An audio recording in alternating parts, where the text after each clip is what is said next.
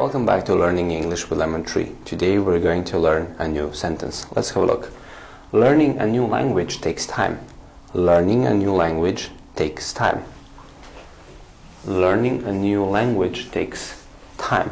Learning a new language takes time. Take time is a phrase that means a long time is needed to do something. A long time is needed to do something. Learning a new language takes time learning a new language takes time. Thank you for watching. See you in the next video.